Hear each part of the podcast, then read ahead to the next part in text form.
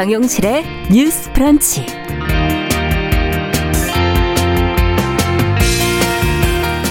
안녕하십니까 정용실입니다. 미국 대선의 뚜껑이 조금씩 열리고 있습니다. 개표와 관련된 상황이 언론을 통해서 지금 실시간으로 전해지고 있는데요. 국제사회의 힘의 지도에서 너무나도 큰 면적을 차지하고 있는 어, 국가의 지도자를 뽑는 일인 만큼 우리나라는 사실 물론이고요. 세계의 관심이 집중이 되고 있습니다. 코로나19 사태와 또 인종차별 문제와 같은 대형 이슈 속에서도 박빙으로 선거전이 진행돼 왔기 때문에 결과를 끝까지 지켜봐야 할 것 같은데요. 자, 오늘도 어, 계속 들어오는 속보가 있다면 여러분들한테 중간중간 전해드리면서 진행하도록 하겠습니다. 11월 4일 수요일 정용실의 뉴스 브런치 문을 열겠습니다.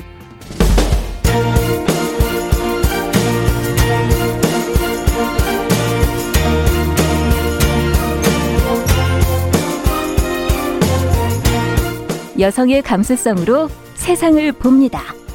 KBS 일라디오 정용실의 뉴스 브런치. 여러분의 의견을 기다립니다. 문자는 샵 9730으로 보내주세요. 짧은 문자 50원, 긴 문자 100원이 부과됩니다. KBS 모바일 콩, 유튜브를 통해서도 무료로 참여하실 수 있습니다. 네. 정용실의 뉴스 브런치는 항상 여러분들과 함께 프로그램 만들어가고 있습니다. 오늘도 뉴스픽으로 시작을 해보죠. 더공감 여성정책연구소의 송문희 박사님 안녕하세요. 네, 안녕하세요. 전혜연 사평론가 안녕하십니까. 네, 안녕하세요.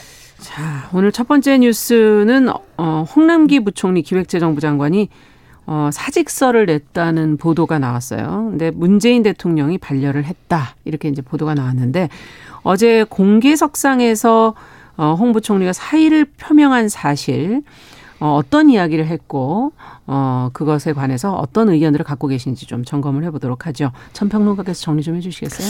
이해를 돕기 위해서 자주 쓰는 것이 이제 열쇠 말인데 네. 첫 번째 어, 키워드는 국회 기재위와 어, 양도세 관련한 내용입니다. 네. 최근에 왜 대주주에 대한 양도세를 강화하는 주식에서? 방안을 놓고 예, 네. 굉장히 관심이 많이 쏠렸었는데 여당과 정부의 입장이 조금 다르다는 보도를 많이 보셨을 겁니다. 지금 음. 정부에서는 대주주 기준을 강화해야 된다. 예. 그러니까 쉽게 말하면은 대주주라는 요건을 금액을 조금 더 낮추는 것이 이제 강화라고 음. 볼수 있겠죠. 그래서 여러 가지 뭐 감론 을박이 있었는데요.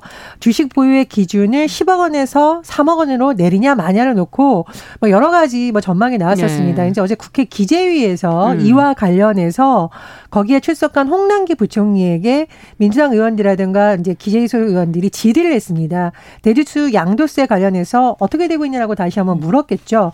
홍 부총리가 어떻게 얘기를 했냐면은 대주주 기준은 현행처럼 10억 원으로 유지됐다. 이거는 정책적 결정이니까요. 음. 그 이해에 이어서 뭐라고 했냐. 2개월 동안 감론 일박한 것에 대해 책임 있는 자세가 필요하다 싶어서 현행대로 가는 것에 책임을 지고 사의 표명과 함께 사직서를 제출했다. 이렇게 음, 말을 했습니다. 네. 이제 이 부분에 대해서 청와대에서 다시 어 강민석 대변인을 통해서 의견이 나왔는데요.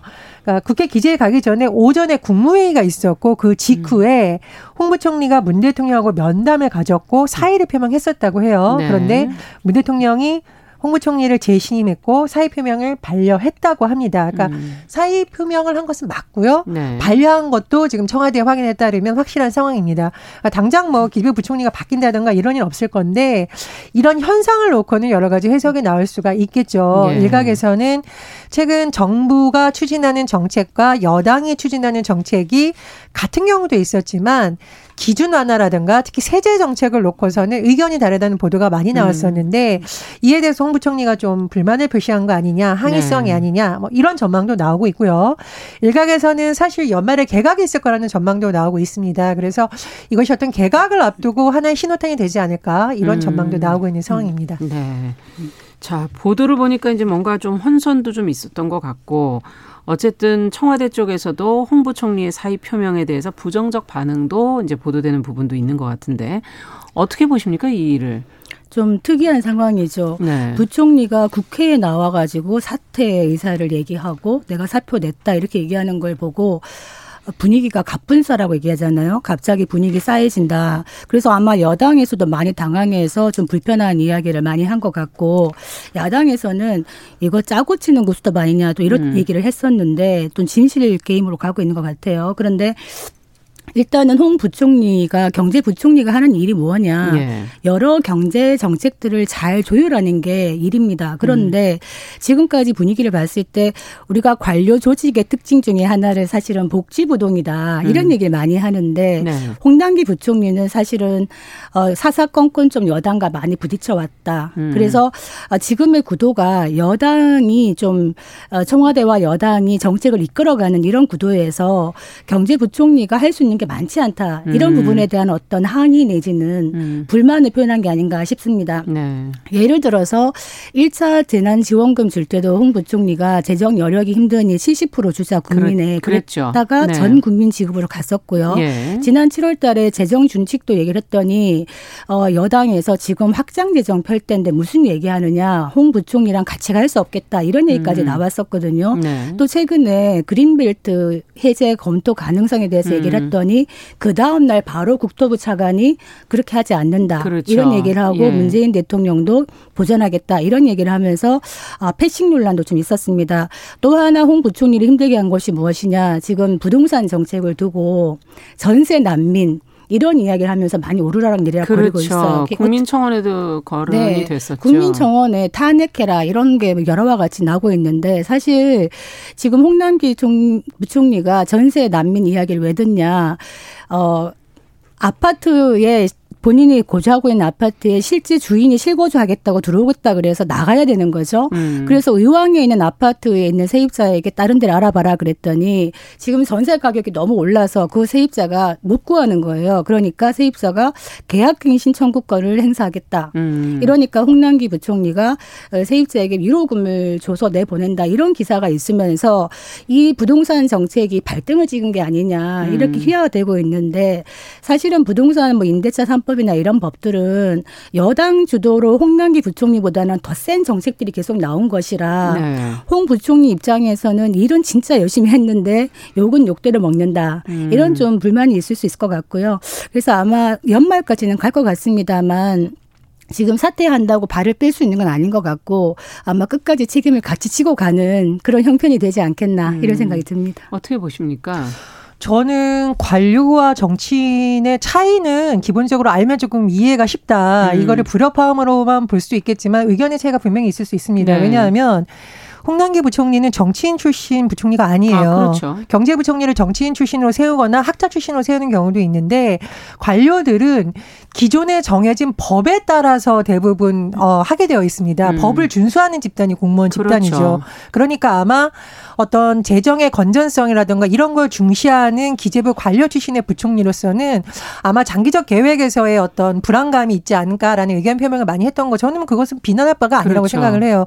그러나 정치인들은 법을 바꾸거나 법을 만드는 사람들이죠. 네. 특히 국회는 그렇다 보니까 정치인 입장에서는 기존에 안 했다고 하더라도 지금 필요하다면 이런 음. 걸 해야 된다라는 의견 차이가 나온 것이 저는 긴급 재난 지원금을 둘러싼 홍남기 부총리와 여당 내에서의 이견 표출이라고 생각을 합니다. 그래서 네. 그런 부분에서 홍 부총리를 비난할 부분은 아니라고 생각을 하고요.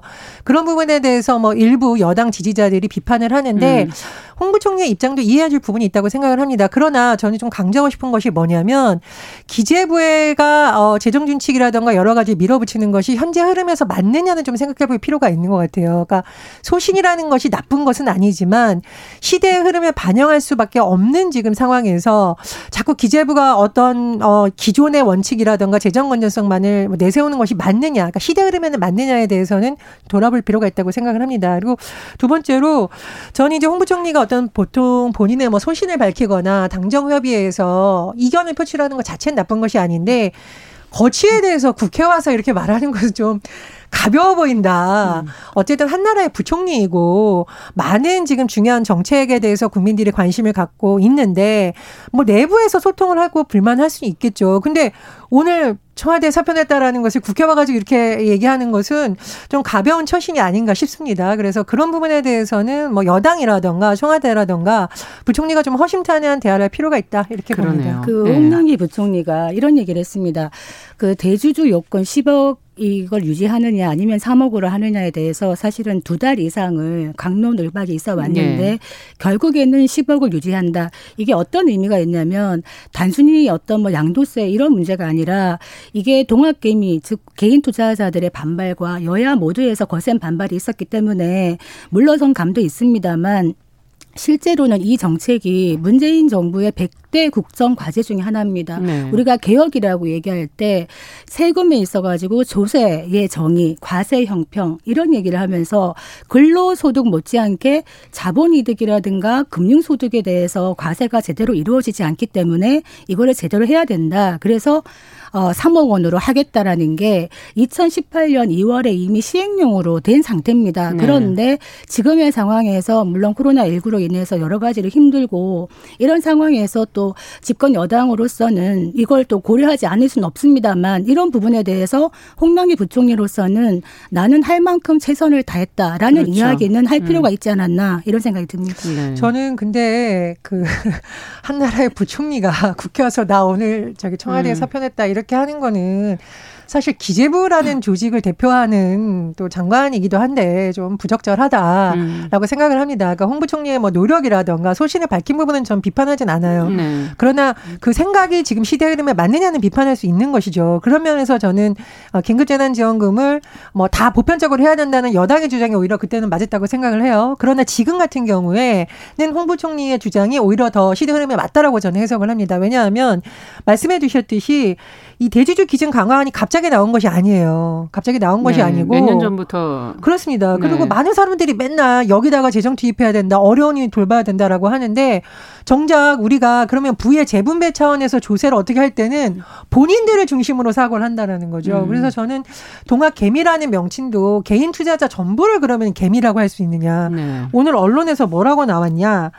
어, 이 사람들은 개미가 아니다. 주식을 종목당 3억 원 넘게 갖고 있는 건 개미가 아니라 주식 부자라고 해야 되는 거 아니냐라는 의견도 나오고 있거든요. 그래서 이 부분에 있어서는 오히려 여당의 지금 주장이 뭉색하고 홍부총리의 주장이 맞다라고 생각을 합니다. 그러나 음. 어쨌건 본인의 거취와 관련해서 그것도 대통령과 대통령의 임명권이 상황에서 국회 와서 이렇게 불만 표시하듯이 하는 부분은 좀 더 신중했어야 된다고 봅니다. 그 정의당의 김종철 대표가 민주당의 조세 원칙이 후퇴하고 있다 이런 얘기를 하면서 개혁의 초심으로 돌아가라 이런 얘기를 해요. 그러니까 개혁은 욕먹을 각오를 하고 하는 것이다. 그런데 당장 뭐 여당 입장에서는 보궐선거도 있고 그래서 그렇죠. 표를 의식 안 할 수는 없습니다만 표를 의식하는 정치권과 다르게 이 나라 살림을 맡고 있는 관료들은 또 걱정을 할 수밖에 없는 부분이라 네. 이 부분은 어 조세 원칙이 후퇴하고 있다는 말에서 좀어 생각할 바가 있다. 지금 재산세 인하도 여당에서는 9억으로 하려 그랬다가 결국에 홍 부총리가 예, 예, 밀고 붙여서 6억으로 그냥 가는데 네. 어떻게 보면 공시지가는 90%를 올리면서 재산세는 또 6억 이하에서 이렇게 한시적으로 낮춰주는 이런 촘촘하게 구간을 나누어서 음. 낮춰준 이런 것들이 약간의 균형을 찾으려고 한 것 같긴 합니다만 국민들의 어떤 표를 좀 의식한 부분은 분명히 있는 것 같다 그렇죠. 이런 생각이 듭니다. 우리가 재산세나 이런 거 올 때는 바로 내 재산에 대해서 그 재산세가 바로 부과가 되기 때문에 굉장히 직접적으로 느끼는데 사실은 공시지가 현실화율 부분은 멀리 있는 것 같지만 전반적으로 세금이 올라가는 그럼요. 것이거든요. 그래서 이런 부분은 좀 생각을 해봐야 되겠습니다. 네. 그리고 이제 저는 한마디만 더 붙이자면 음. 이제 업무상 예전에 기재부 공무원들을 많이 받고 예전에 기재부 공무원이 국회에서 이제 마지막 예산 관련한 처리할 때 쓰러진 적이 있습니다. 음. 굉장히 심각하게 아파서 병원에 입원했던. 그래서 많은 공무원들 특히 기재부 공무원들 제가 만나보면 쉴 틈이 없어요. 음. 정말 쉴 틈이 없고 제가 가보면 휴가를 못 갈 정도로 너무 바쁜 거예요. 그냥 시간 내에 처리해야 되는 일들이 너무 많습니다. 전국에서 다 찾아와요, 공무원들이 예산 달라고. 그런 고칭 이해를 합니다만, 그러나 이제 제가 조금 당부를 드리고 싶은 거는 시대의 흐름에 맞춰서 우리가 재정을 운영하는 것에 대한 패러다임이 바뀔 수가 있잖아요. 특히 코로나19 상황에 있어서의 긴급재난지원금이라든가 이런 것은 기존의 사고가 아닌 다른 사고로 접근을 해야 되기 때문에 어, 기존의 관료 집단과 정치인들이 서로 다른 생각을 가지고 빨리 절충점을 찾는 것이 필요하다고 보고요. 그렇죠. 그런 점에서는 뭐 저는 홍 부총리의 소신 발언은 좀 의미가 있다. 다시 한번 강조하지만 어, 기재부 장관이라는 입장에서 이런 발언을 하는 것은 기재부 공무원들을 좀 사기를 떨어뜨릴 수도 있습니다. 그래서 더 신중해야 된다. 다시 한번 음. 말씀 드립니다. 네.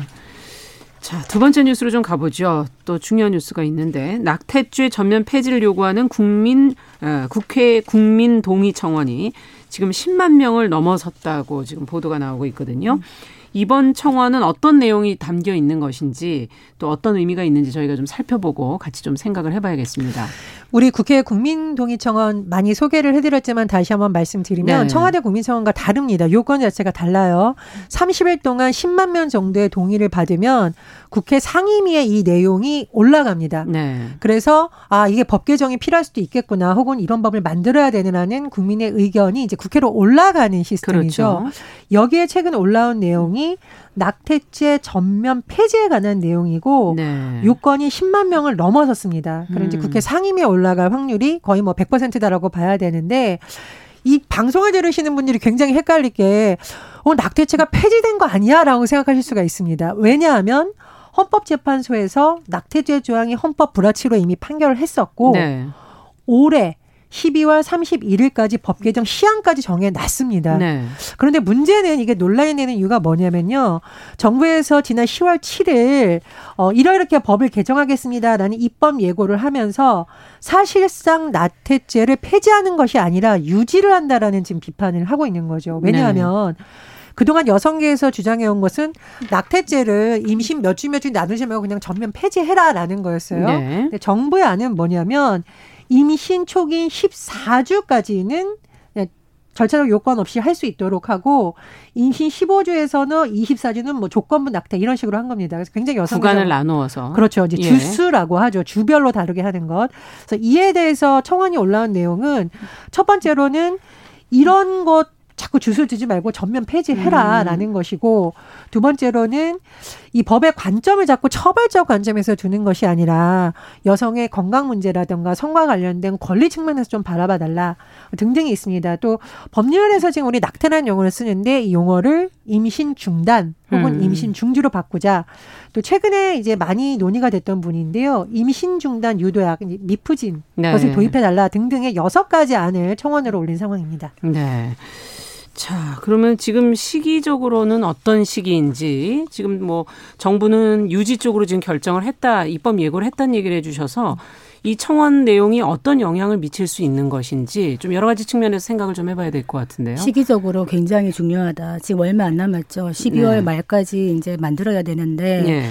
아, 그동안 정부가 좀 가만히 있다가 이번에 입법 예고한 걸 보면 낙태죄 폐지에 대한 인식보다는 어떻게 하면은 주수를 촘촘하게 나누어 가지고 음. 좀 처벌을 할 것인가 여기에도 주안점이 있는가 하는 의심이 들 정도로 그러니까 일테면은 우리가 24주 이후에는 처벌을 또 받을 수가 있는 이런 위험이 있는 것인데 예.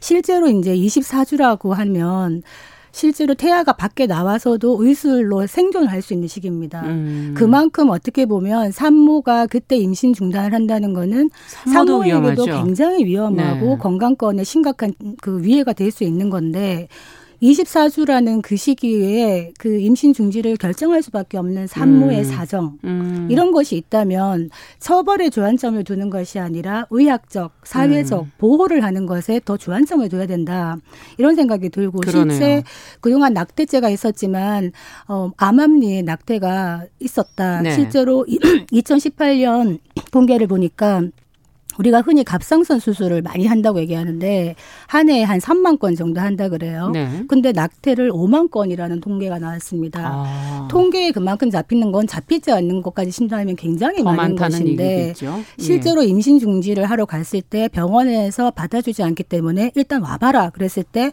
병원 수십 군데를 허용하는 병원을 가야 되는 경우도 음. 있고 낙태 비용도 천차만별입니다. 그 임신 중단 비용이 40만 원부터 500만 원까지 그렇기 때문에 경제적 경제적인 부담도 굉장히 크다. 그래서 이런 부분에서는 국가가 좀 인식을 전환해야 되는 게 아닌가. 음. 그러니까 모자보건법에 그 모성이라는 이야기를 놓고 있는데 청원인이 어떤 얘기를 하냐 이 모자보건법의 모성을 여성으로 바꿔달라 이런 얘기를 합니다. 그러네요. 그래서 우리가 아이를 낳는 소중한 존재이기 이전에 한 인간이고 여성이다 음. 주체권을 갖고 있다 이런 얘기를 해야 되는 것이죠. 그래서 세계 보건기구와 엠네스티가 보니까 그 코로나19 상황에서도 각국이 꼭 유지해야 되는 필수 보건 의료 서비스를 지정할 때 임신 중지를 포함했습니다. 음. 그만큼 이 부분에 대해서는 국가가 서비스를 제공해야 되는 부분이지 처벌로 가야 되는 부분은 아니다. 이런 음. 생각이 듭니다. 그러네요. 어떻게 보십니까? 지금 처벌은 좀 문제가 있는 부분이 있네요. 그렇습니다. 왜냐하면 음. 이제 미성년자, 장애인 이런 사람들이 임신을 한 것을 뒤늦게 인지하는 경우도 많은데 이런 사람들이야말로 아이를 낳거나 키울 수 없는 환경에 처한 경우도 많잖아요. 그렇죠. 근데 이것이 본인이 정말 깊게 어떤 사고에서 결정하는 것이 아니라 국가가 처벌을 하는 방식으로 딱 막아 놓는다면 네. 더큰 부작용이 될 수가 있고 그리고 불법적인 음성 시술을 통해서 굉장히 위험한 상황이 갈 수도 그렇죠. 있고 이런 상황이기 때문에 자꾸 처벌 중심 사고로 접근하지 말라는 거거든요. 어떻게 보호하고 건강 을 지켜주냐 음. 이런 관점을 자꾸 도입해야 되는 거고 그래서 법무부의 양성평등위원회에서도 약태죄를 완전히 폐지하라고 권고한 바가 있습니다. 그래서 음. 그런 부분을 통해서 정부가 좀 이런 여론을 좀 많이 들었으면 좋겠다고 보고요. 네. 헌법재판소에서 이 낙태죄에 대해서 헌법 불합치 결정을 내리면서 이 점을 강조했어요. 음. 여성과 태아의 관계를 가해자 대 피해자로 임신 그렇게 인식하지 말아라라고 아. 했습니다. 그래서 낙태라는 용어를 쓰지 말자라는 것도 태아도 물론 중요하지만 이 지금 태아를 임신한 여성의 건강과 결정권을 존중해 달라라는 음. 거거든요. 그래서 임신 중지라는 용어를 요즘 언론에서 많이 쓰고 있습니다. 그래서 네. 실제 존재하는 현실에서 어떻게 보호할 것인가에 좀 초점을 음. 맞추는 법 개정이 이뤄졌으면 합니다. 그 네. 지금 그 법무부의 형법 개정안을 보니까요.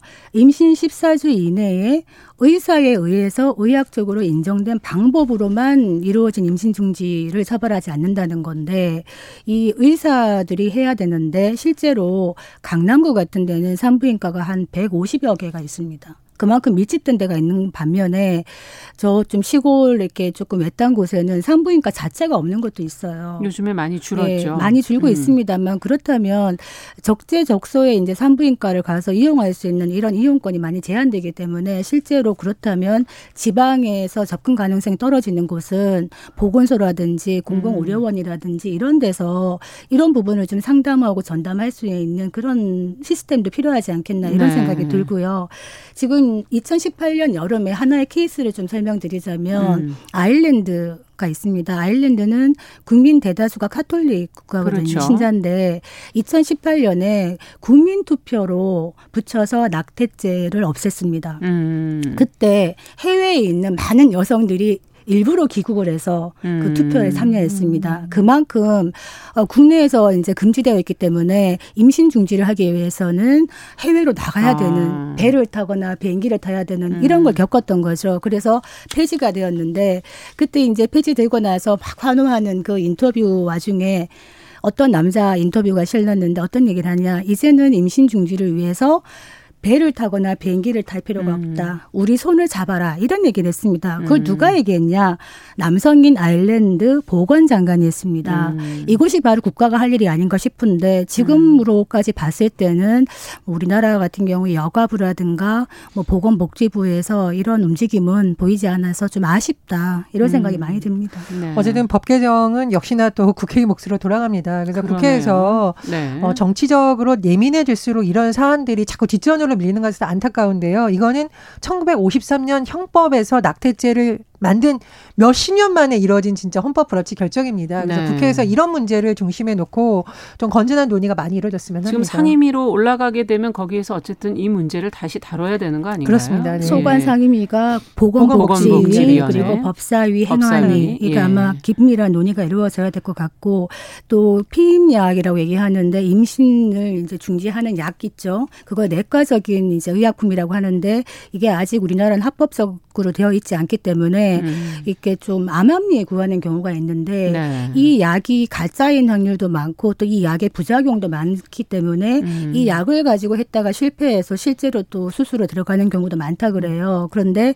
이 수술을 한다는 거는 한국에서는 우리가 좀 자궁에 많은 부담을 주는 소파 수술이라고 하는 그걸 하기 때문에 여성의 건강권에 정말 심각한 피해가 있다. 이런 부분을 네. 또한 번 말씀드리고 임신 그 중지를 하기 위한 약을 어, 빨리 이렇게 받고 그 의사가 제대로 처방하고 이런 과정이 좀 서둘러져야 되지 않겠나 이런 음. 생각이 듭니다. 네. 자, 앞서 저희가 이제 그 홍남기 부총리 얘기를 했을 때, 어, 주식 얘기를 했는데, 그 연말에 주식 매도가 이제 쏟아져서 피해가 개인과 개인들에게 많이 어, 미쳐질 것을 걱정한 부분도 있었다는 것을 좀 의견을 보내주셨네요. 빈실버님께서. 네, 좋은 예. 의견이신데 그동안 음. 사실은 2016년, 18년, 20년 이런 식으로 음. 대주주 요건에 대해서 계속적으로 변경이 있어 왔거든요. 그렇죠. 벌 3년 정도 그, 그때도 됐죠. 주식시장이 음. 출렁출렁했었죠. 그런데 음. 지나고 보니까 바로 당시에는 매물이 많이 나와서 약간 출렁이는 것 같았지만 지나고 보니까 다시 돌아갔다. 음. 또 이런 통계도 있기 때문에 이 부분은 좀 살펴봐야 될 것 같습니다. 그렇죠. 네. 개인 투자자들의 의견이 안 중요하다는 거 아닙니다. 네. 중요한데 정부의 과세 정책은 또 큰 흐름이 있으니까요. 그런 점 말씀드립니다. 네. 자, 뉴스픽 전혜연 평론가, 더공감 여성정치연구소 송문희 박사 두 분 수고하셨습니다. 감사합니다. 감사합니다. 자, 정용실의 뉴스 브런치 듣고 계신 지금 시각 10시 30분이고요. 라디오 정보센터 뉴스 듣고 오겠습니다. 어제 국내 코로나19 신규 확진자가 118명 발생해 사흘 만에 다시 세 자릿수로 증가했습니다. 국내 발생 환자는 하루 전 46명에서 98명으로 2배가량 늘었으며 경기 41명, 서울 39명입니다. 군이 강원도 동부 지역 전방에서 침투 정황이 군 감시 장비에 포착돼 진돗개를 발령하고 대대적인 수색 작전을 벌이고 있습니다. 진돗개는 국제적 위협 상황이 일어났을 때 발령되는 경보 조치로 군은 지난 2010년 북한의 연평도 포격 도발 당시 진돗개를 발령한 적이 있습니다. 한 차례 미뤄졌던 대통령 비서실과 국가안보실 등에 대한 국회 운영위원회 국정감사가 오늘 열립니다. 오늘 국감에서는 서해 공무원 피살 사건 당시 청와대의 내부 보고와 대응 방안 결정 과정 등에 대해 야당의 질의가 집중될 것으로 예상됩니다. 해리 해리스 주한 미국 대사가 대선 결과가 어떻든 미국 지도자가 한미 동맹을 중시하고 앞으로도 굳건한 관계 유지를 위해 힘을 합칠 것이라고 믿는다고 말했습니다. 김용범 기획재정부 1차관은 미국 대선 관련 불확실성이 장기간 지속될 경우에 대비해 금융 외환시장 변동성 확대와 대외 리스크 지속 가능성에 경각심을 갖고 대응해야 한다고 밝혔습니다. 추미애 법무부 장관 아들 서모 씨의 군 휴가 특혜 의혹 사건과 관련해 당시 서 씨가 소속돼 있던 부대의 지원 장교로 휴가 승인 과정에 관여했던 김모 대위 측이 이 사건 수사를 지휘한 김관정 서울 동부지검장을 명예훼손 혐의로 대검찰청에 고발했습니다. 지금까지 정보센터 뉴스 정한다였습니다.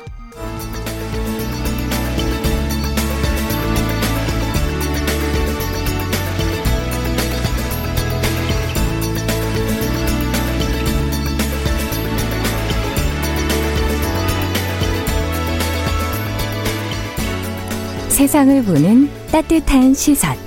KBS 일라디오 정용실의 뉴스 브런치. 매일 아침 10시 5분 여러분과 함께합니다. 네, 수요일 이 시간에는 국제 뉴스 정리하고 있습니다. 조윤주 외신캐스터 오늘 자리해 주셨습니다. 어서 오십시오. 네, 안녕하세요. 오늘 아주 적절하게 오셨어요. 미국에. 네, 지금 대선 투표 결과를 지금 조금씩 네네. 발표를 하고 있는 상황이어서 네. 오늘 좀 현 시각까지 지금 체크해 주신 것까지를 네네. 좀 들으면서 변동 사항이 또 생길 수 있는 거는 그렇죠. 뭐 내일까지 봐야 되잖아요. 네, 그죠? 맞아요. 예. 지금 제가 이제 CNN 홈페이지 보면서 말씀을 드릴 텐데요. 네. 어, 아침에 제일 먼저 켄터키 그리고 인디애나주에서 개표가 먼저 진행이 시작이 됐습니까? 네, 그래서 예.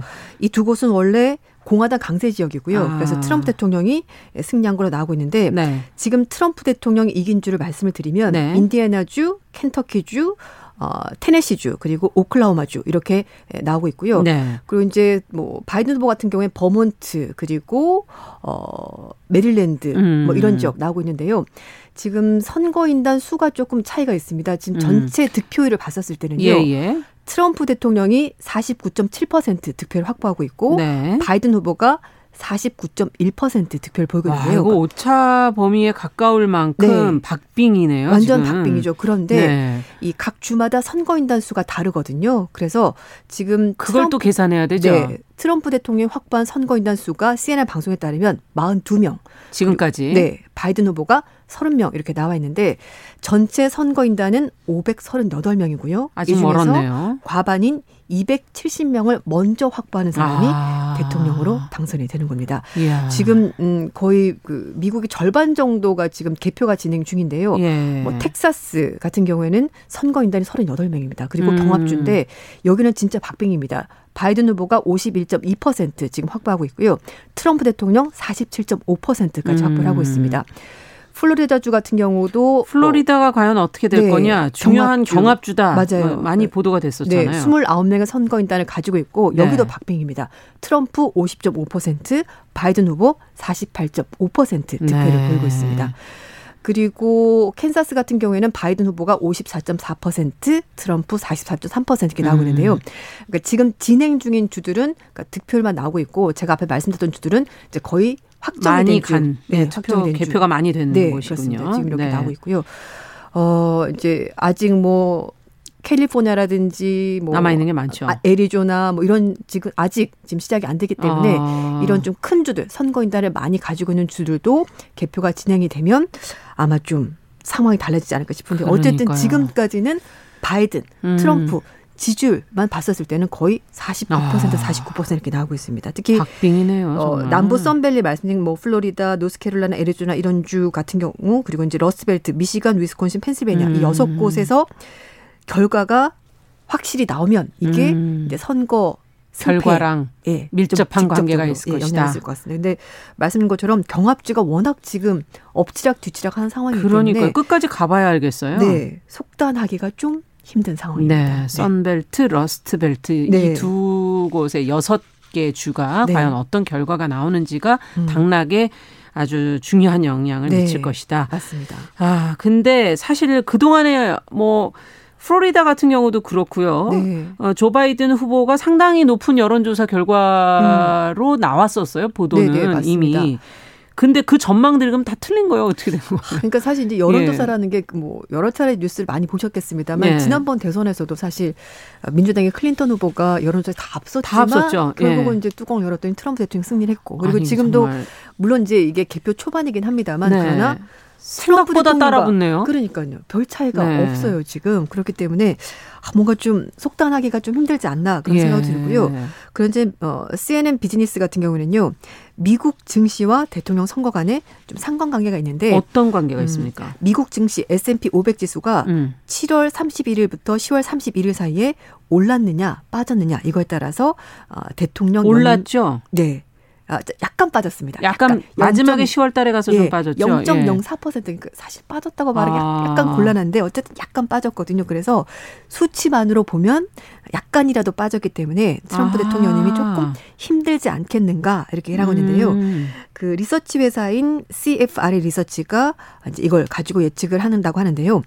어, 2차 대전 이후 지금까지 대선 직전에 7월 말부터 10월 말까지 아. S&P 500 지수가 조금이라도 하락을 했다면 아. 대통령이 재선에 실패한 사례가 88% 그리고 이 기간 동안에 S&P 지수가 올랐다면은 음. 재선에 성공한 사례가 82% 이렇게 된다고 합니다. 그러니까 이건 경기를 반영하는 거잖아요. 그렇죠. 어떻게 본다면 그리고 기업의 분위기를 네, 또 그러니까 반영하는 사람들이 것이고. 경기가 좋으니까 한 번 더 해도 될 것 같다라고. 예, 근데 그 이거에는 또 코로나도 영향이 있지 그렇죠. 않았습니까? 그래서 얘기를 하는 게 예. 사실 이번은 좀 장담하기가 힘들다. 말씀하신 음. 것처럼 코로나 사태도 있고 여러 가지 변수가 있었기 때문에 좀 힘들겠지만 그래서 수치상으로 보면은 그렇다. 바이든 후보가 될 가능성이 조금, 조금 더 높다. 높다. 근데 이걸 확정적으로 말하기는 힘들다. 이렇게 하고 있고요.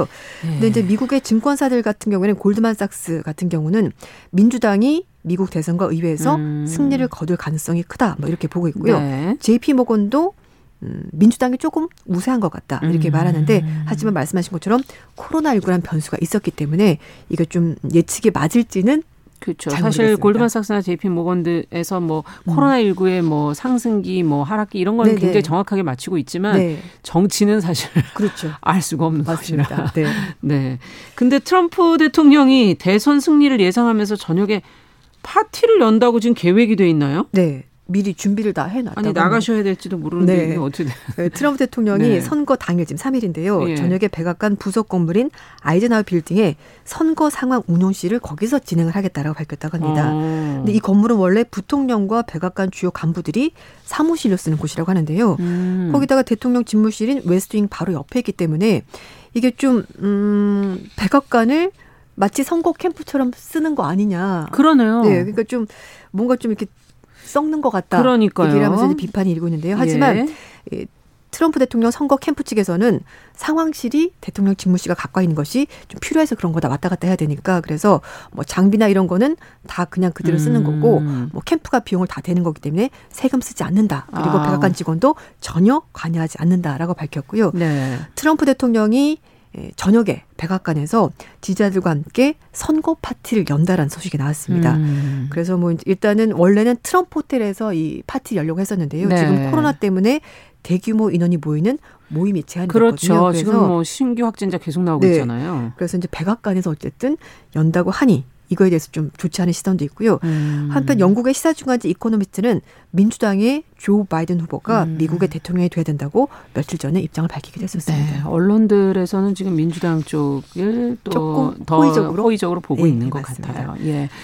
자, 근데 유럽에서 또 테러 소식도 네. 있어서요. 그렇습니다. 이것도 좀 전해주셔야 될 것 같아요. 음. 프랑스에 이어서 또 오스트리아 민에서도 테러가 네. 발생을 했었고 갑자기 무슨 일이지? 네. 테러 용의자가 이슬람 극단주의 무장단 IS에 가담하려고 했던 전과자다. 지금 거기까지는 네. 얘기가 나온 것 맞습니다. 같아요. 어, 지난 2일인데요. 오스트리아 수도 빈에서 총격 테러가 발생했습니다. 어, 지금까지 용의자 포함해서 4명 사망했고요. 네. 20명이 부상을 입었는데 이 오스트리아 당국은 이번에 그 무차별 테러를 한 용의자가 오스트리아, 북마케도니아 이중 국적자이고 IS에 가담하려다가 처벌받은 전력 있는 음. 20살의 청년, 이름은 쿠즈팀 페즈줄라이라고 밝혔습니다. 예, 쿠즈팀은 극단주의 무장단체 이슬람 국가 IS에 가담하기 위해서 시리아로 가려고 하다가 적발이 됐고요. 음. 테러단체 감시 시 처벌하는 법률에 따라서 2019년 4월에 징역 22개월의 징역형을 선고받았습니다. 그럼 살다 나온 건가요? 예, 이제 적용 받긴 했는데요. 그 예. 그 이제 뭐 수감되긴 했습니다만 음. 그때 당시는 20살 미만이었어요. 아. 그래서 소년법 적용을 받아서 좀 빨리 나왔군요. 네, 12월 달에 석방이 됐습니다. 그런데 석방되고 나서 이런 끔찍한 범죄를 저지른 건데요. 그런 거군요. 어, 이 쿠즈팀 얘기로는 법정에서 오스트리아에서 차별받고 자란 적은 없다라고 얘기를 했고요. 그러면서 예. 그럼 IS 왜 가담하려고 했냐라고 물어봤더니 그냥 집에서 벗어나고 싶었고 좀 더 나은 삶을 기대해서 가고 아. 싶었다 이렇게 말했다고 합니다. 그런데 이 IS 측에서도 확인한 바가 있다고 하는데요. 이번에 오스트리아 빈에서 발생한 테러 배후에 자신들이 있다 이렇게 주장했다고 합니다. 그러면서 자신들의 선전 매체인 아마크 음. 통신 이용해서 어, 칼리프 전사가 빈에서 테러를 저질렀다 이렇게 홍보했다고 하는데요. 이게 사실 뭐 정확하게 두 조직과 이 청년 사이에 직접적인 관련이 있는지는. 모르겠지만 그런 어쨌든 IS 측에서는 이번 일을 자신들의 홍보 수단 이런 걸로 이용을 하고 있습니다. 네. 한편 오스트리아 당국이 쥐리 경찰과 공조해서 쥐리 근처에서 18세, 24세 스위스 시민권자 2명을 체포했다고 하는데요. 네. 어, 테러범과 연관성이 있는지에 대해서 조사를 음. 하고 있다고 합니다. 네. 음. 자, 이제 끝날 시간이 다 돼 가는데 네. 다시 한번 그 지금 CNN을 다시 한번 연결해 주셔서 네네. 네. 현재의 트럼프와 바이든의 어, 네. 상황을 한번 더 끝으로 네, 지금, 얘기해 주시죠. 음, 아까 좀 전에 말씀을 드렸는데요. 네.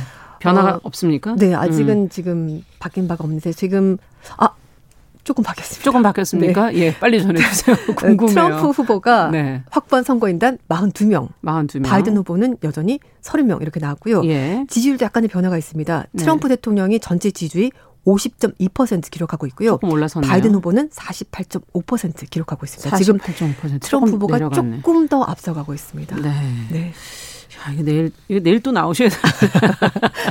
오늘 조금 네네. 부족한 것 같은데. 네네. 하여튼 저희 다음 주에 또이 음. 내용을 가지고 좀 정리를 네네. 좀 해주시기 바랍니다. 알겠습니다. 그럼 오늘 얘기 여기까지 듣겠습니다. 네. 국제뉴스 조윤주 배신캐스터와 함께 했습니다. 감사합니다. 네, 감사합니다.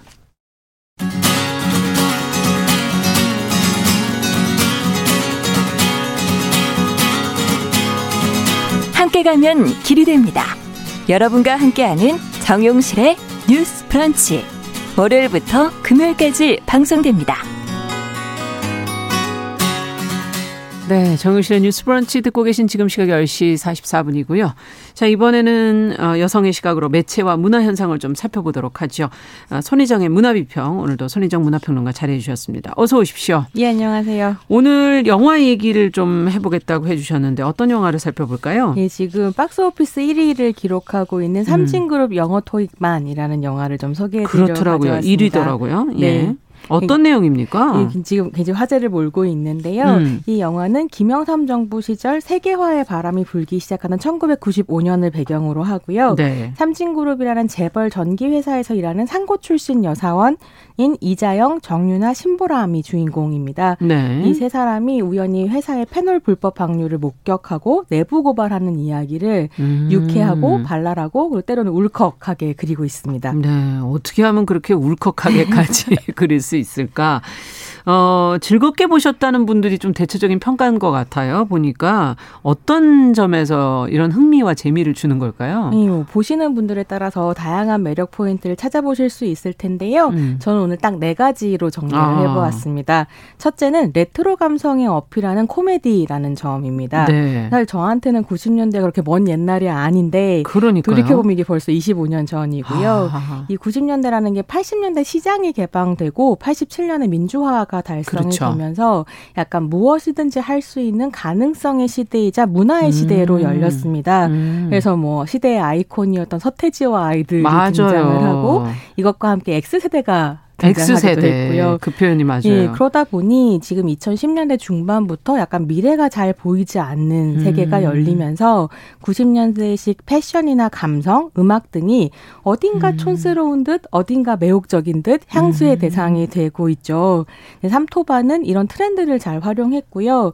그러다 보니까 또 새 주인공의 패션 스타일이 지금 화제입니다. 아, 패션까지도. 네. 그래서 뭐 엄마, 이모 옷장 옷장 속에 있던 그 옷이라면서 이 세 사람의 패션이 주목을 받고 있습니다. 25년 전 옷 버리지 말 걸 그랬네. 그러니까 패션에서 돌아오고 있다라는 얘기들을 네, 하고요. 옷을 10년은 못 견뎌 가지고.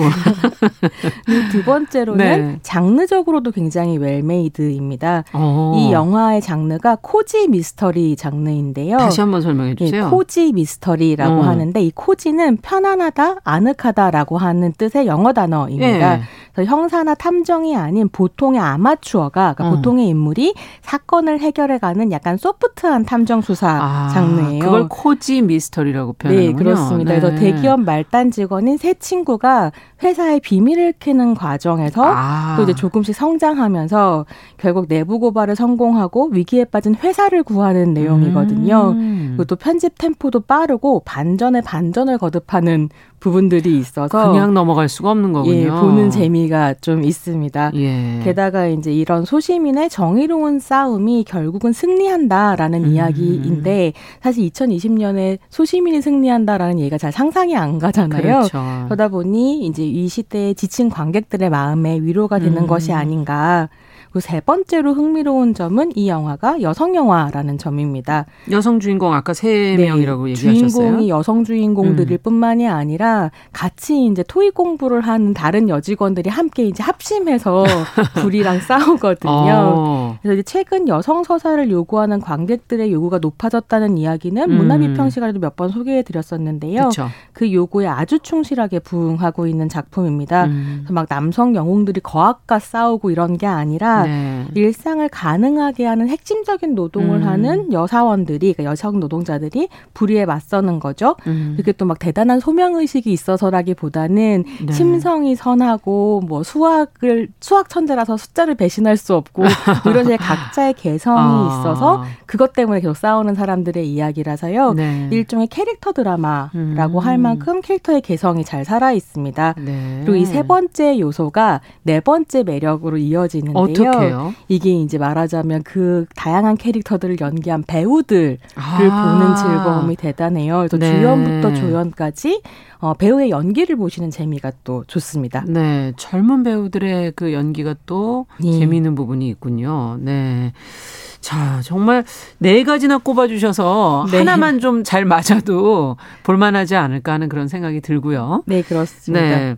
근데 기업들이 지금 그 90년대면 정말 세계로 나가라 세계화를 정말 외쳤던 그 당시 분위기가 느껴지고 네. 기억도 나고 네네. 그때 또 여성 노동자들의 현실은 또 지금보다도 훨씬 열악했잖아요. 네, 그렇습니다. 네. 그런 걸 굉장히 잘 보여주는데요. 90년대 기억하시는 분들은 아마 김영삼 대통령이 해외 순방 갔다 와서 네. 지금부터 세계화다 이렇게 얘기했던 거 기억하실 기억나죠. 거예요.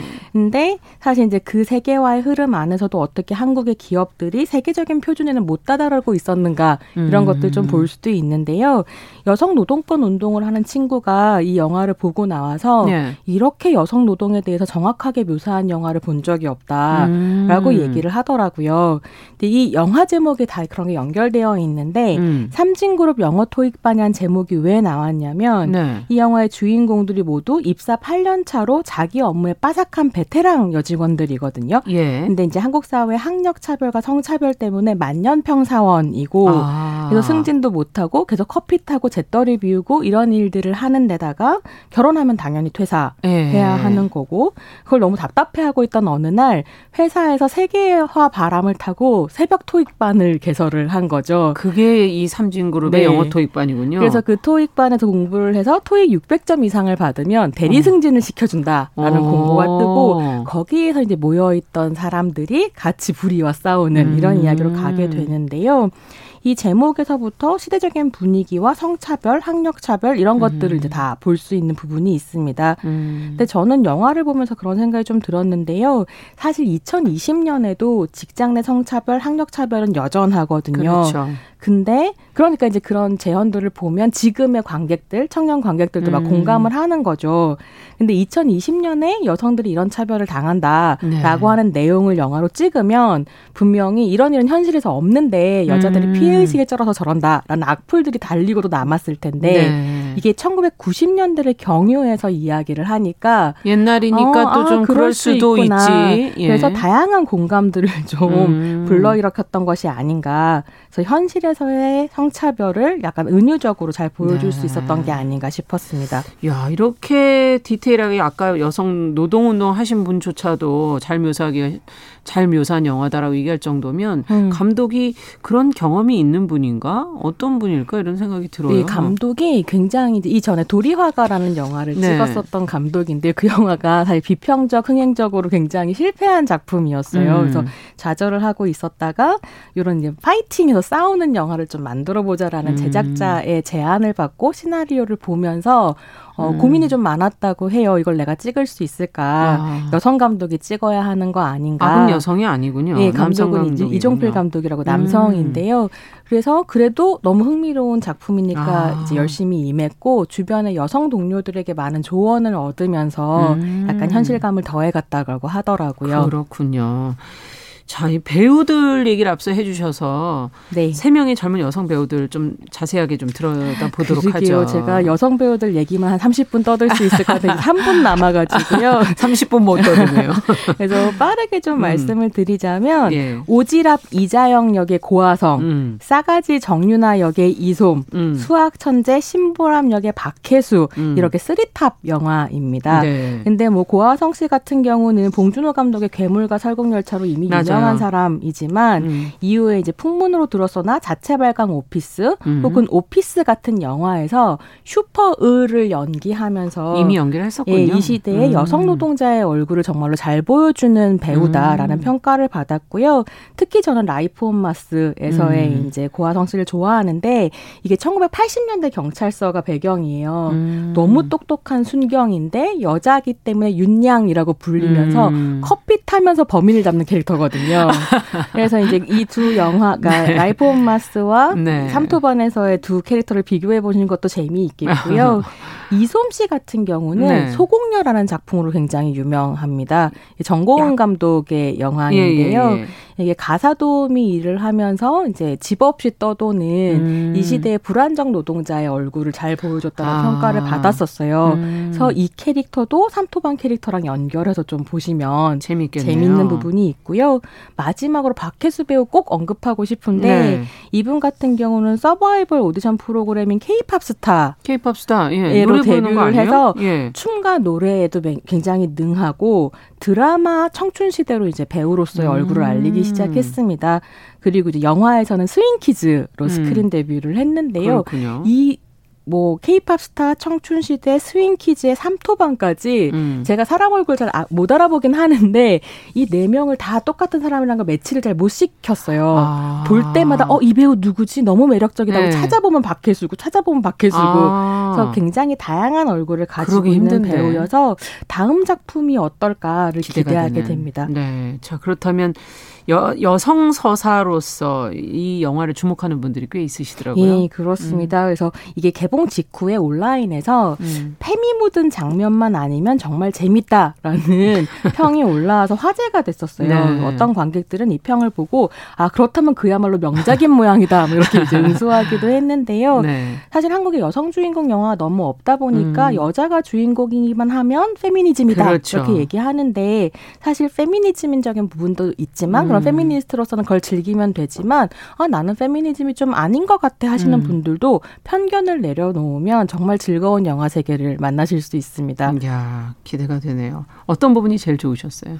저는 음. 하, 여성들이 한꺼번에 스크린에 나오는 첫 장면부터 사실은 약간 눈물이 나더라고요. 네. 그리고 역시 배우들을 빼놓고는 얘기할 수 없는 음. 작품입니다. 잘 살펴봐야 되겠습니다. 오늘 선희정의 문화비평 영화 삼진그룹 영어 토익반에 관한 이야기 그리고 그 안에 여성 서사에 대한 이야기도 저희가 나눠봤습니다. 말씀 잘 들었습니다. 감사합니다. 정용실의 뉴스 브런치 수요일 순서 여기서 마치도록 하죠. 저는 내일 오전 10시 5분에 다시 뵙겠습니다. 감사합니다.